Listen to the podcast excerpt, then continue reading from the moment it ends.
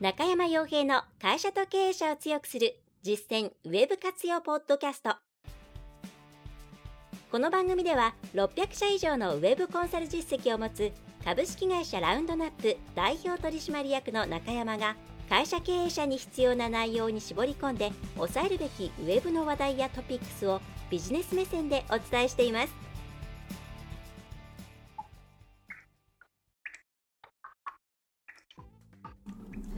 皆さん、こんにちは。ラウンドナップコンサルティングの中山です。えー、それでは今回もですね、えー、会社と経営者を強くする実践ウェブ活用ポッドキャストを始めていきたいと思いますので、えー、ぜひとも最後まで、えご覧いただければと、またお聞きいただければと思います。はい。えー、ということでさ、まあ、今回はですね、まあ、早速本題の方に入っていきたいと思うんですけれども、まあ、えーと、いろいろ、まあ、まさか、マスメディアでも、うん、話題になるとは思っていなかったんですけれども、まあ、新しい、えー、SNS としてですね、えー、クラブハウスという、えー、音声型の、えー、SNS サービスというものが、えー、取り上げられています。まあ、久々にこうそこそこの規模のですね、えー、VC かベンチャーキャピタルの投資を受けたようなあ SNS えー、が出てきたせいなのか、まあ、あるいはそうですね、えー、コロナという中で、うん、その会話というものを欲している方が多いとかそういうふうに、まあ、今の情勢の文脈に合っているからかというところは分かりませんがかなりのワイドショーとかで取り上げられているみたいですね。えー、で、えー、そうするとやはり皆さんとしては、まあ、これが一体どういうものなのかっていうのを、まあ、ちゃんと知りたいそのテレビとかうんあとはそのクラブハウス大好きすごいいいよっていうふうにまあなんか最初からそっち寄りの人の意見だとかではなくて、まあ、ちゃんと中立というかですねなところから、うんまあ、そもそもどうなのかっていうところとそれからやっぱりビジネスですね中小企業としてビジネスに使えるのかどうかとか、えー、そういったところを知りたいと思うんですよね。はい。えー、なので今回はそこに絞ってですね、えー、お伝えできればと思います。はい。で、えー、ちょっと今回はホワイトボード使いながら進めたいと思うんですけれども、ただ、えー、まあ、メモ書きみたいなものなので、えー、っとですね、ポッドキャストを聞いている方では、は聞いていればですね、問題ないようになって、していきますと。ということで、今回は、まあ、クラブハウスというもののですね、うんと実実態じゃん。そんなあの特別なものではないです。えー、こういうふうに理解して、こういうふうに使っていけばいいんじゃないかというところをお伝えできればと思います。はい。えー、で、まずですね、クラブハウスっていうものについてなんですけれども、えー、最近、日本ではですね、1月23日、えー、と、これ今撮ってるのが2月の3日なんで、だいたい2週間は経ってないのかな？えー、2週間経っていないと思うんですけど、まあ、それぐらいのですね、えー前に、えー、ベータ版で日本で初めてリリースがされました。まあ、具体的に言うと、これ別にウェブアプリではなくて、アプリ、いわゆるスマートフォンのアプリ限定、しかも、まあ、iOS ですね、iPhone 限定で Android は使えない、えー、という形のベータ版のアプリの日本のリリースが行われたのが1月の23日なんですね。で、そこからまあ約2週間弱ぐらいになるんですかね。えー、まあ今のところその招待制なんですね。えー、ミクシーを思い出しますけれども、えー、招待制でえー、なこともあってですね、招待くれくれっていうところなんかも含めて、えー、フィーバーが起きているということになります。で、私がここに、えー、っと、一応入ったのが、おととい、1月のケツぐらいですかね、に入りまして、その前はもっと割とフィーバーしていた感じにみたいですね。はい。で、じゃあ、もともといつリリースされたかっていうと、ま、まあの、2020年の4月ですね、にローンチされています。つまり大体、もう1年経ってないですけど、まあ、それぐらい前ですね、グレグローバルの方でローンチされていて、まあ、この段階で知ってる人って多分ほとんどいなかったと思うんですけども、で、一応5月にですね、ベンチャーキャピタル、あるベンチャーキャピタルの方から大型の投資を受けて、これでグローバルでは話題になったということです。で、日本の場合っていうのは、まあ、なんでしょうね。やっぱりアプリストアとかに並んでこないと、サービスが日本の方で回ってこないと話題にならないので、うんまあ、この段階で、まあ、やっと2021年にアプリが出たっていうところで、えー、急に話題に上がり始めたというのが、まあ、スパイクしたっていうのが今の現状ですね。はい。で、えー、これでですね、ちょっとあの、完全招待制なんで、まあ、画面の、んと、キャプチャーとかを多分出しちゃいけないと思うんですよね。うん。なので、えー、どうしようかな。えー、ちょっと、後でモザイク加工するとか めんどくさいので、まあ一応、プロフィール画面だけ出すとですね、まああの、こんな感じですね。はい。まあ、こんな感じで一応出るかな。ピントが合わないかな。はい。えー、合わないですね。ごめんなさいね。えー、合うかな。はい。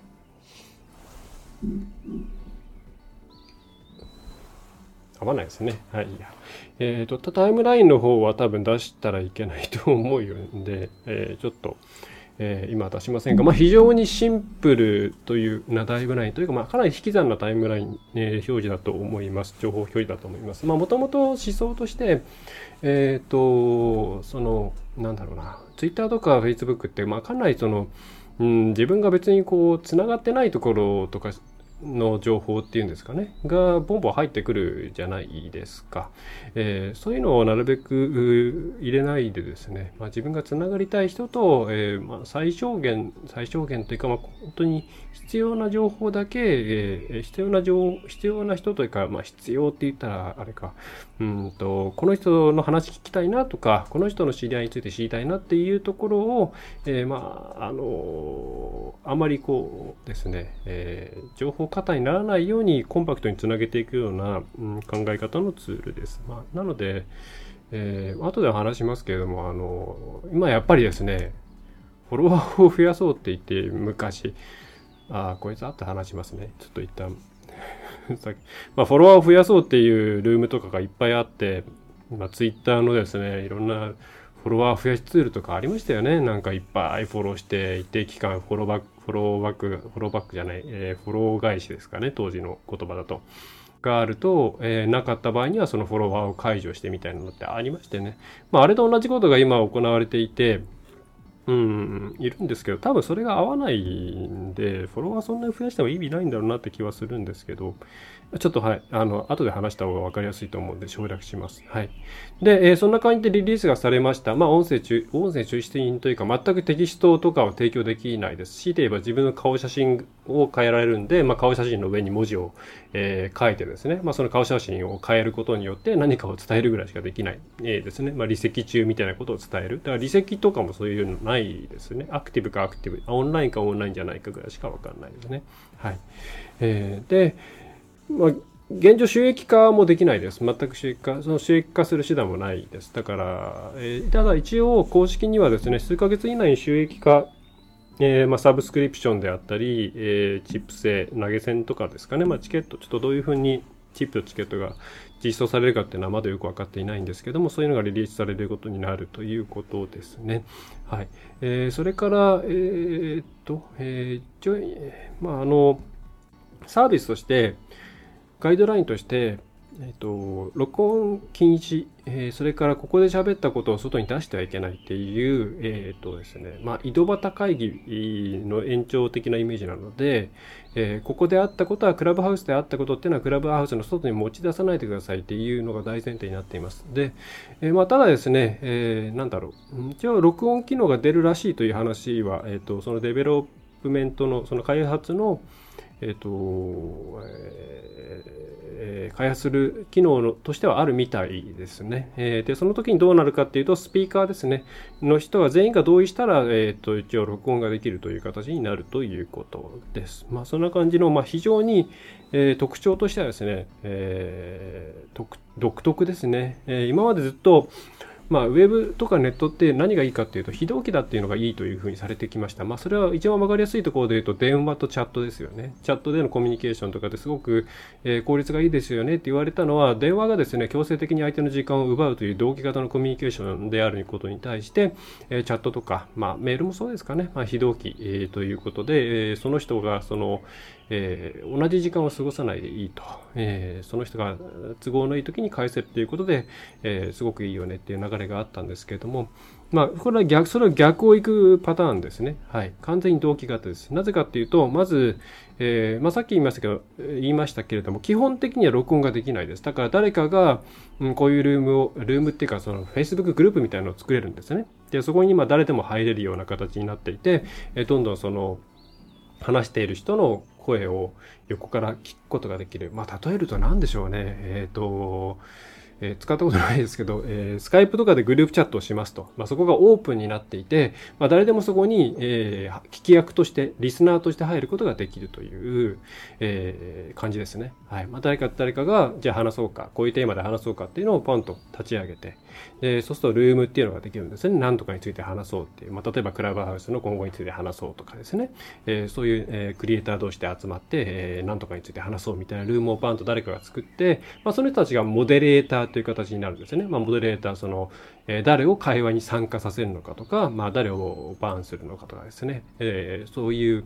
えー、役割になって、で、そこにですね、まあ、誰でもリスナーですね、っていう、まあ、聞き役としてはいつでも誰でも入れるんですね。えー、一応非公非公開グループとかは作れますが、まあ、一応今オープンのグループの前提で話しています。えー、そういうふうにリスナーとして入ることができて、えー、基本的にそのリスナーさんっていうのは喋ることができないです。聞いてるだけ。で、3段階あります。モデレーターさん。で、今のリスナー。その間にスピーカーっていうのがあります。つまり喋ることができる人ですね。えー、っていうのがいて、これはモデレーターが指名するしかありません。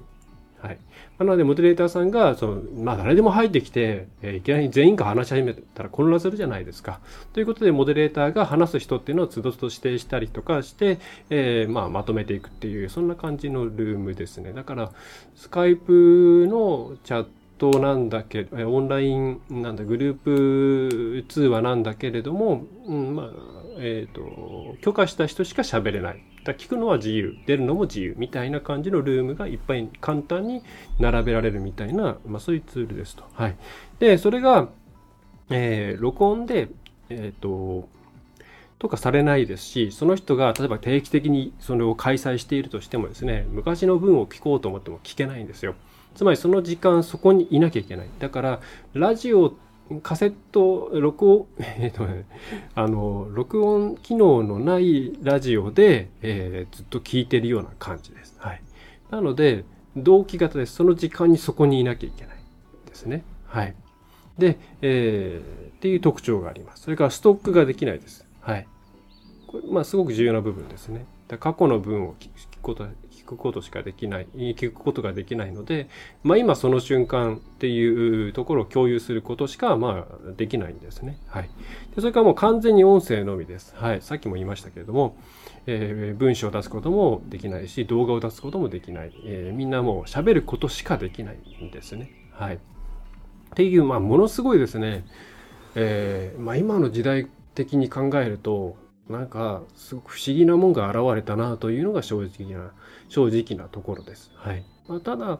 なんだろうな。よく考えてみると別にその非同、非同期同期型で同期型は効率がいいっていうのは、まあもちろん、あ、じゃない、非同期の方が効率がいいっていうのはもちろんそうなんですけど、じゃあ同期型がダメかっていうわけでもないですし、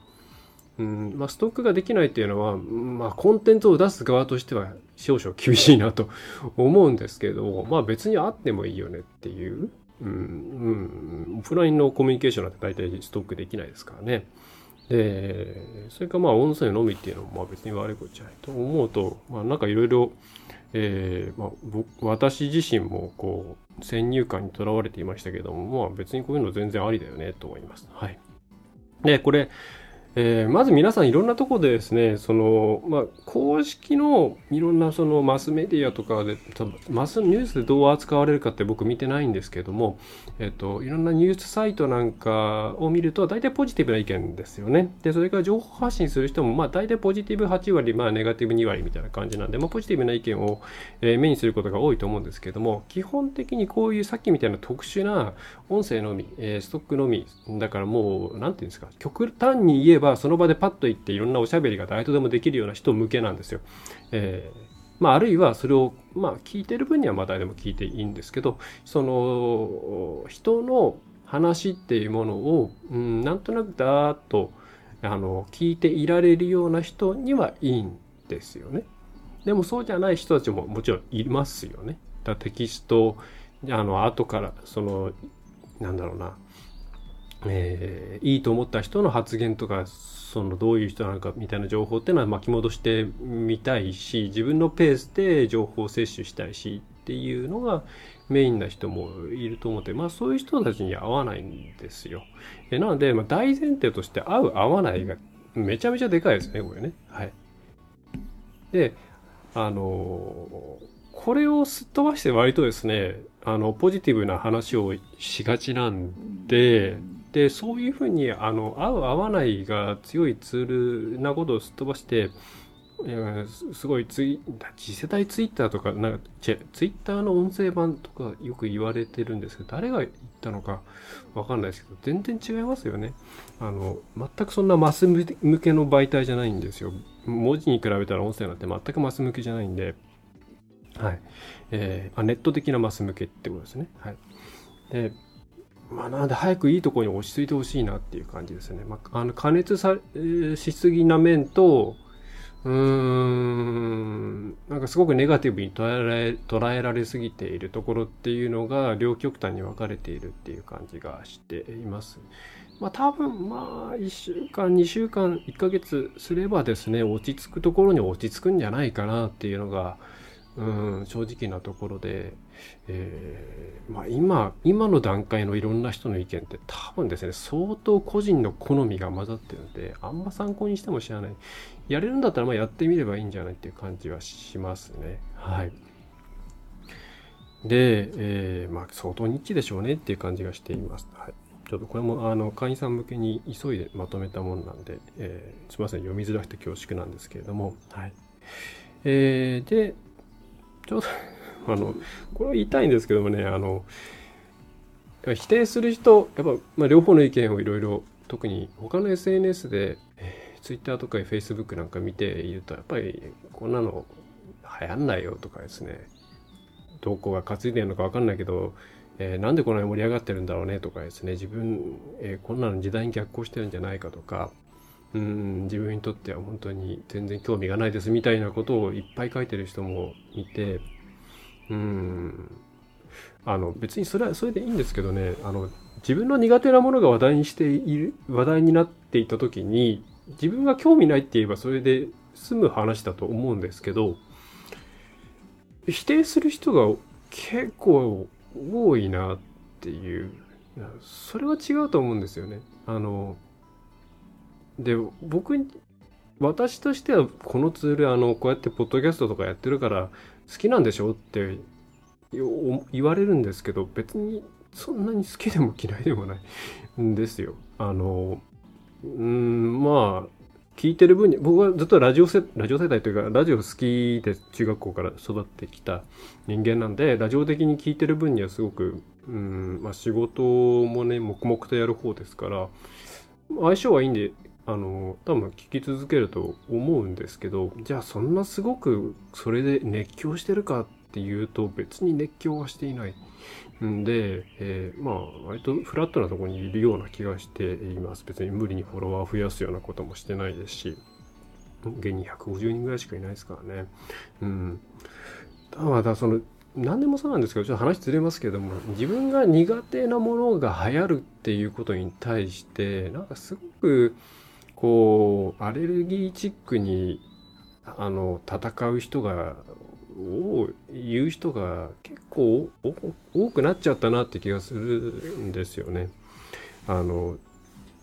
合わないなら合わないでいいじゃないですか うん、合わないこんなに対して、えー、自分に合わないからっていう自分が合わないものが世の中に流行るっていうものが許せないのかな？うん。うん。あんまちょっと、それは理解できないんですけど、あの、なんか攻撃的に否定する人が Facebook なんかでも多くて、うん、な、なんだろうね、それはっていう感じがしています。はい。まあ、さておき、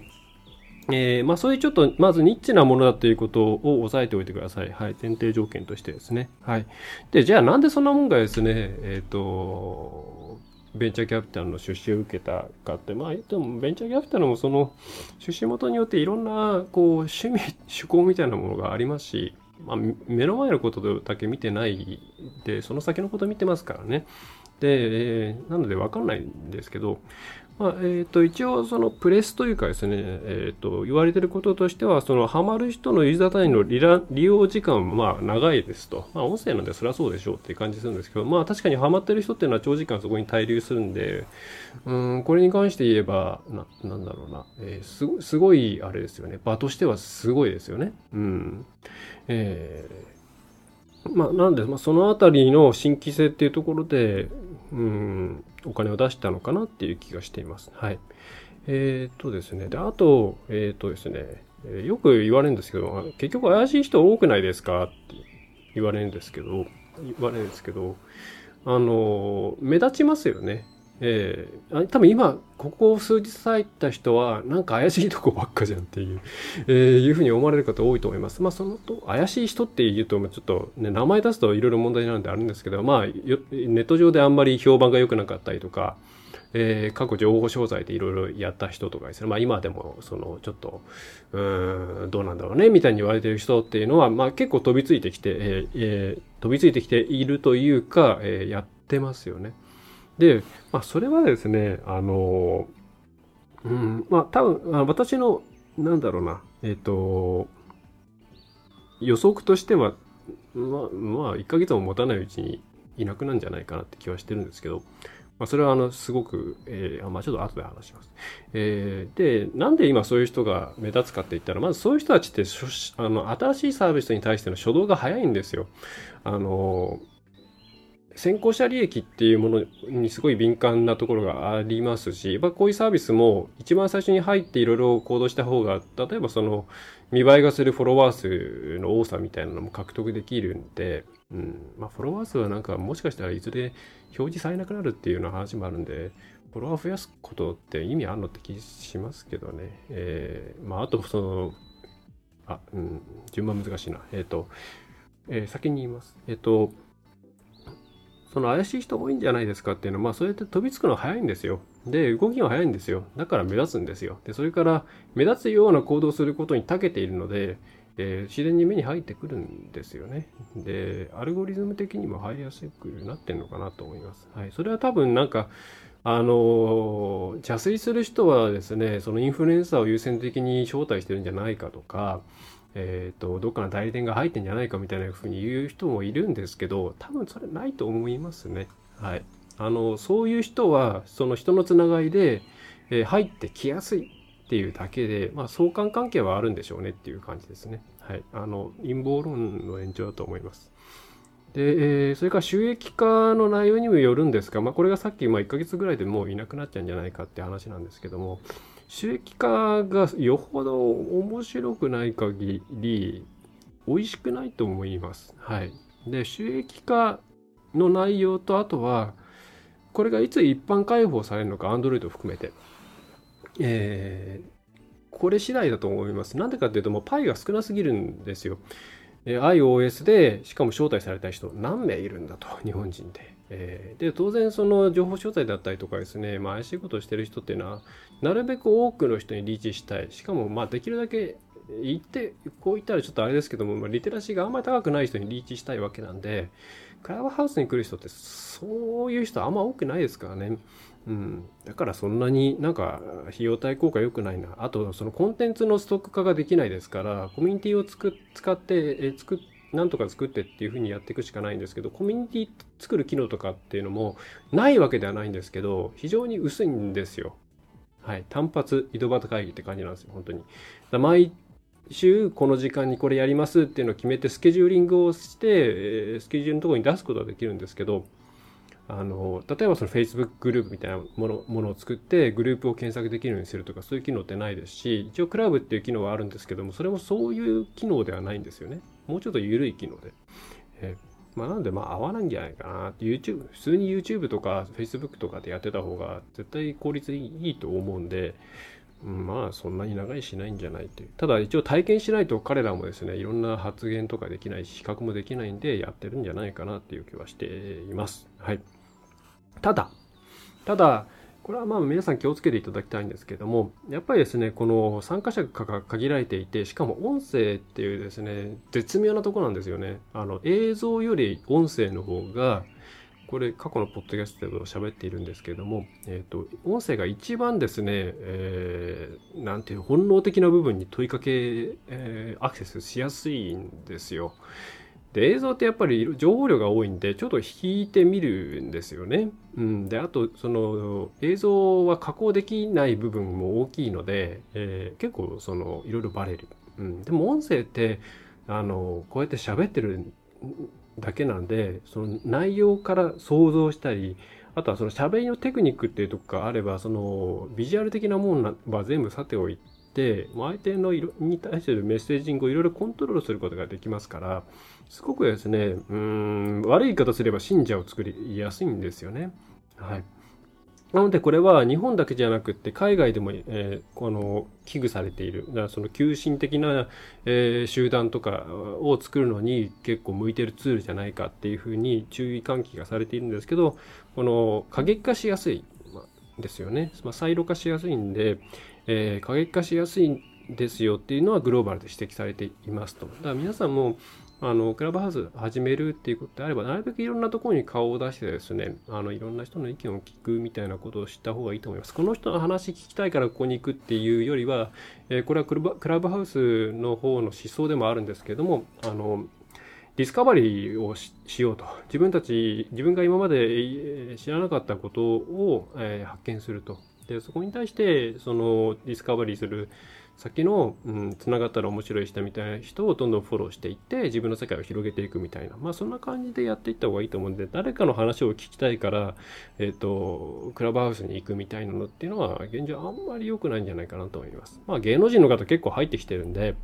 その人たちの話を聞きたいっていうのは、まあ、出発点と出発点としてはいいと思うんですけどそしたらまあ芸能人の方のですねその周辺の人たちをフォローしていってその人たちがえー、なんか話してるとこがあったら聞きに行ってみるとかっていうということをすると多分普通ではた,、えー、たどり着くことのできない生の声みたいなものにたくさん、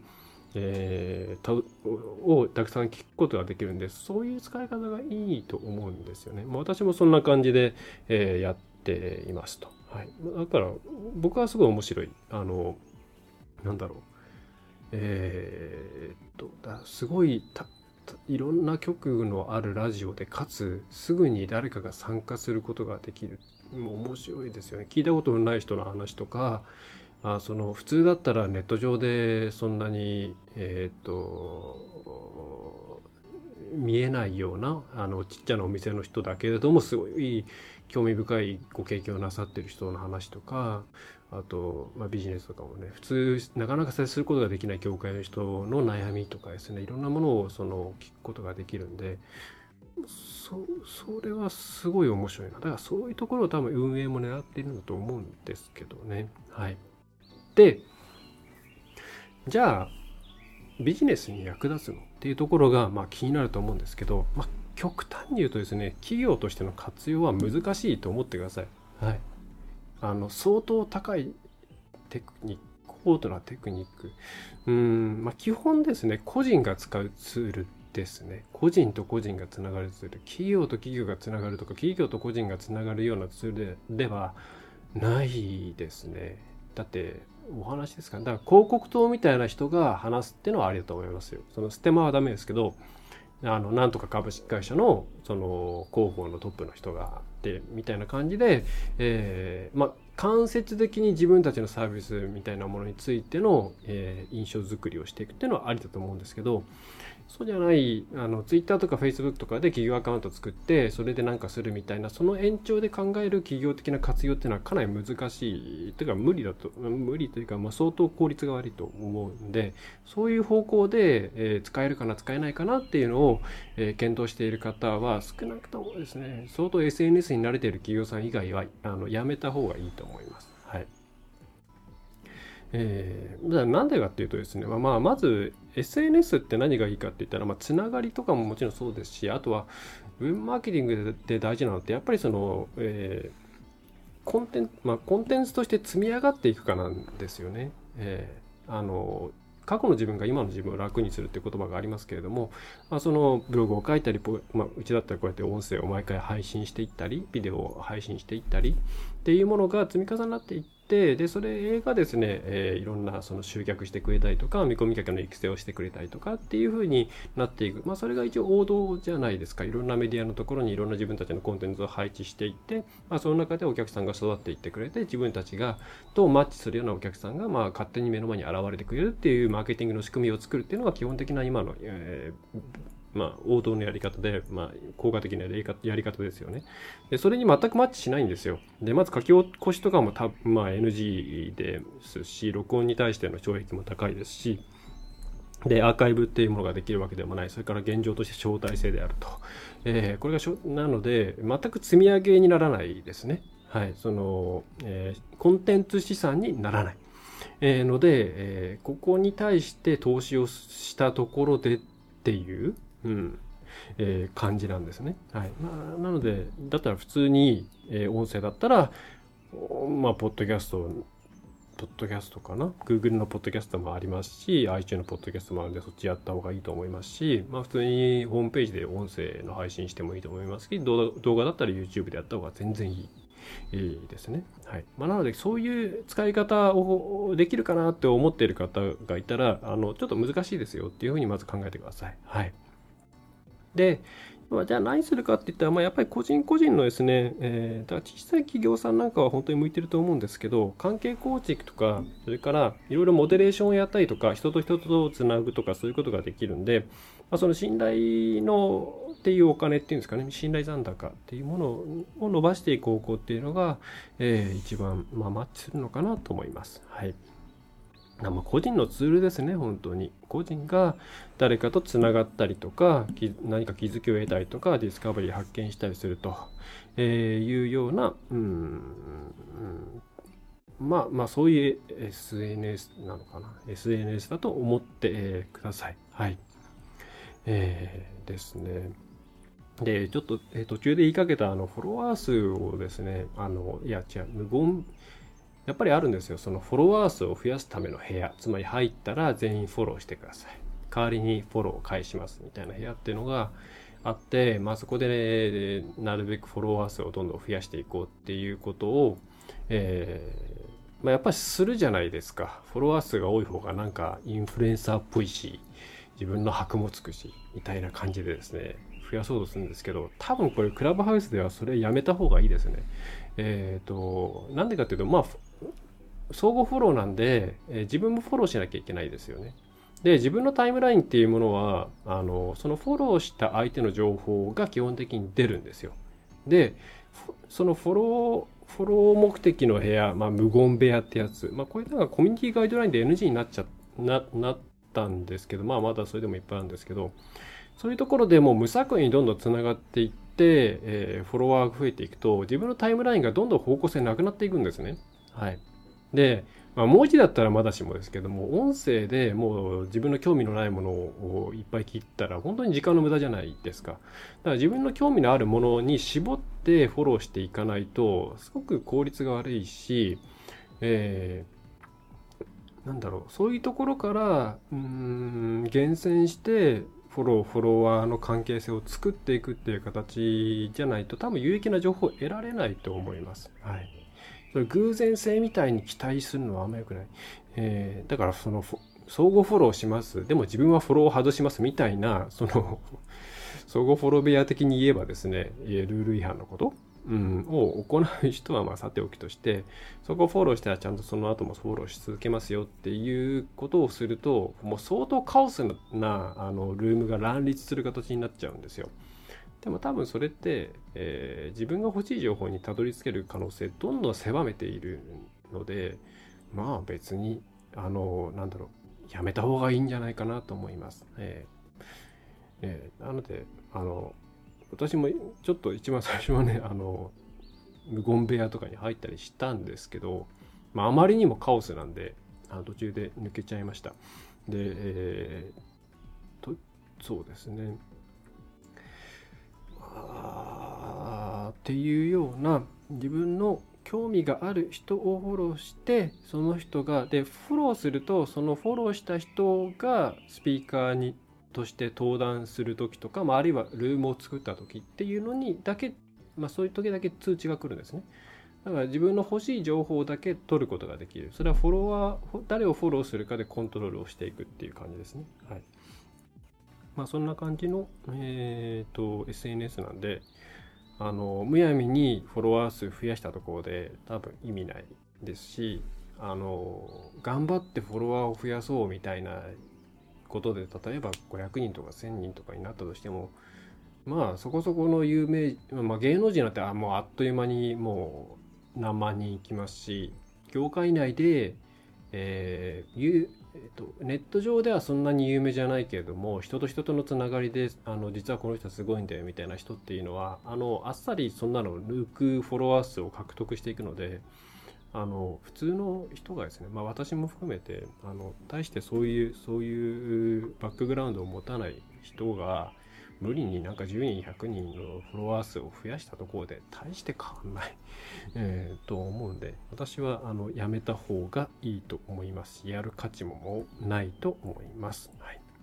えー、ということで今回、まあ、クラブハウスっていうものをですね、まあ、ザクザクと説明させてもらったんですけど、まあ、私としてはあのラジオ文化好きなんでうんと聞いてるだけで全然楽しいんで、えー、すごく好きです。あの普段聞けないような業界の話とか聞けて、えー、まあ、あと、まあ、幸い私はその仕事しながらイヤホンで音を聞くっていうことに対して、まあ、別に、え会社として問題ない状況にありますし、えー、またまあ話すにしても、まあ、多分タイミングが合えば話す、会話に参加することはできると思うんで、えー、いいんですけど、まあ、できない人もいますよね。はいまあ、なので無理にやることはないと思っています。あ招待制が解除されてから入っても十分いいんじゃないかなと思います。はいまあ、ただこの今のわちゃわちゃ感をですね、楽しみたいという人は、まあ、なんとか頑張って、まあ、私もいくつか枠は、2枠、招待枠はあるんで、えっ、ー、と、どうしてもっていう方はメールしてください。電話番号教えてもらわないといけないんで、そそれでもいいっていう人だけですけど。えっ、ー、と、まあ、そんな感じのですね、特殊な、えー、SNS です。はい。で、えー、繰り返しますが、ビジネスに使うのはちょっと難しいです。はい。普通に今のですね、Twitter、Facebook、LINE、えー、まあ、そういったものを使った方が全然あと YouTube ですね。を使った方がいいと思います。ただ自分の知見とかつながりとかうんみたいなものをですね、えー、広げていくっていうことに関しては、えーと、限られね、選ばれた人しかできない普通のラジオとかああ、ね、そういうものには出られないような人がたくさん喋ってくれたりとか、えー、あるいは喋ってもらったりとかですね。そういう人をこう人のつながりで読んでですね、えー、することもできるんで、えー、そういうのが、えー、面白そうだな、えーやってみたいなとか得意だなという人はどんどんどんどんそういうものをやっていってもらえれば、え日本でもですね、え面白い文化ができていくんじゃないかなというふうに、え思って、えいます。はい。で、クローズドのコミュニティもあるはずなんですけど、ちょっとそれは私もやったことないですし、えー、わかりません。えー、コミュニティはですね、えー、そういうオープンコミュニティとクローズコミュニティと、あともう一個なんかあるんですけど、忘れました。まあ、見えないコミュニティもあります。まあ、そこでなんかいろいろやってる可能性はあるんですけど、まあ、それはちょっと私も体験したことがないんで、今はコメントを控えたいと思います。はい。まあ、そんな感じでですね、はい、えー、興味湧いたらですね、食わず嫌いせずに一回やってみて、まあ、合わなければしばらく放置しておいてでもいいと思います。はい、えー、そんなツールですね。はい。えー、まあ、なんでしょうね。よいしょ。うーん、なんだ、そん、そこまでメジャーになる感じではないですけど、好きな人は好きっていう、まあ、まさにラジオ的な、立ち位置になるのではないかなというふうに、えー、思って、えー、いますね。でいやあとそこれだからえあの話す時に全く編集ができないんですよね話すっていうのは。まあ、なのでうんまあその人の本当の なんだろうな無編集の力みたいなものが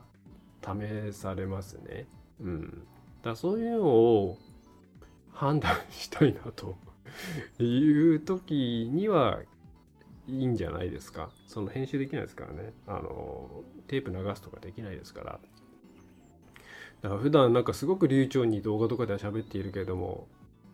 その人の話気に入ったら全然印象が違ったとかね、多分あると思います。まあ、その場合は多分その印象が違ったという方が真実の姿ですね。はい。そんな感じで、まあ、私も本当にその、えっ、ー、と、いろいろなルームを、まあ、ルームサーフィンなんて言うらしいんですけども、ね、言ってますけれども、うん、まあ、いろんな、あ、この人こんなにあの話が整理されててうまいんだな参考にしなきゃいけないなって思うこともあればやっぱり逆になんか印象違ったなって思うこともあり、えー、なんかですね。えっ、ー、とこの瞬発力と論理構成と喋る力みたいなものを結構試される場ではあるのかなと思いますね。多分モデレーターとか相当少ない少ないっていうかモデレーターでいろんな面白いルームを立ち上げるみたいなっていうのは不足していると思うんで、まあのあ面白そうやってみたいっていう人はぜひやってもらったらいいんじゃないですかね。うん。既存のまあこれでまたラジオが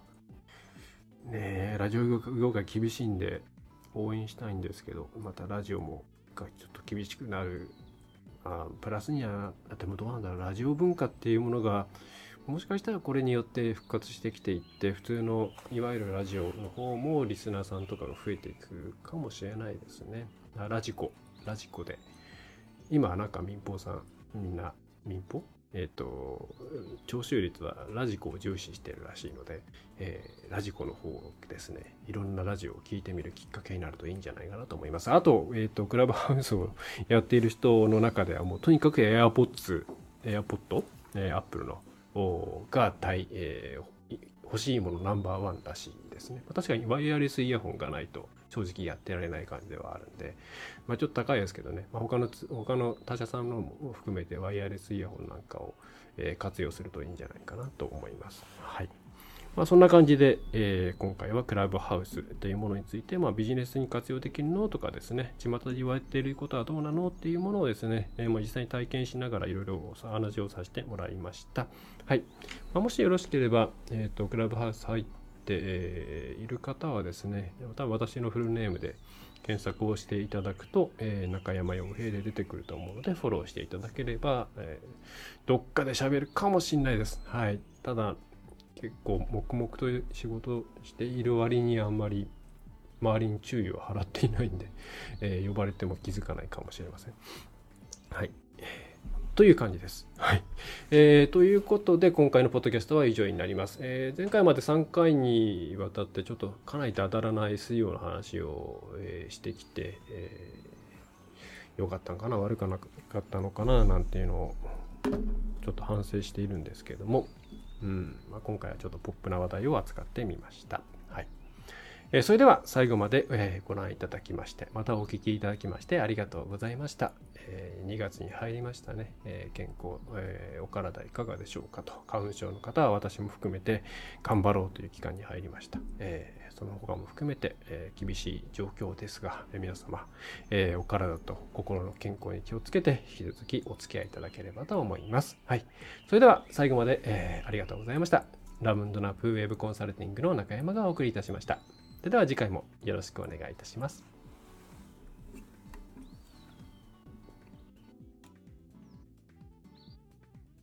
いかがでしたでしょうか？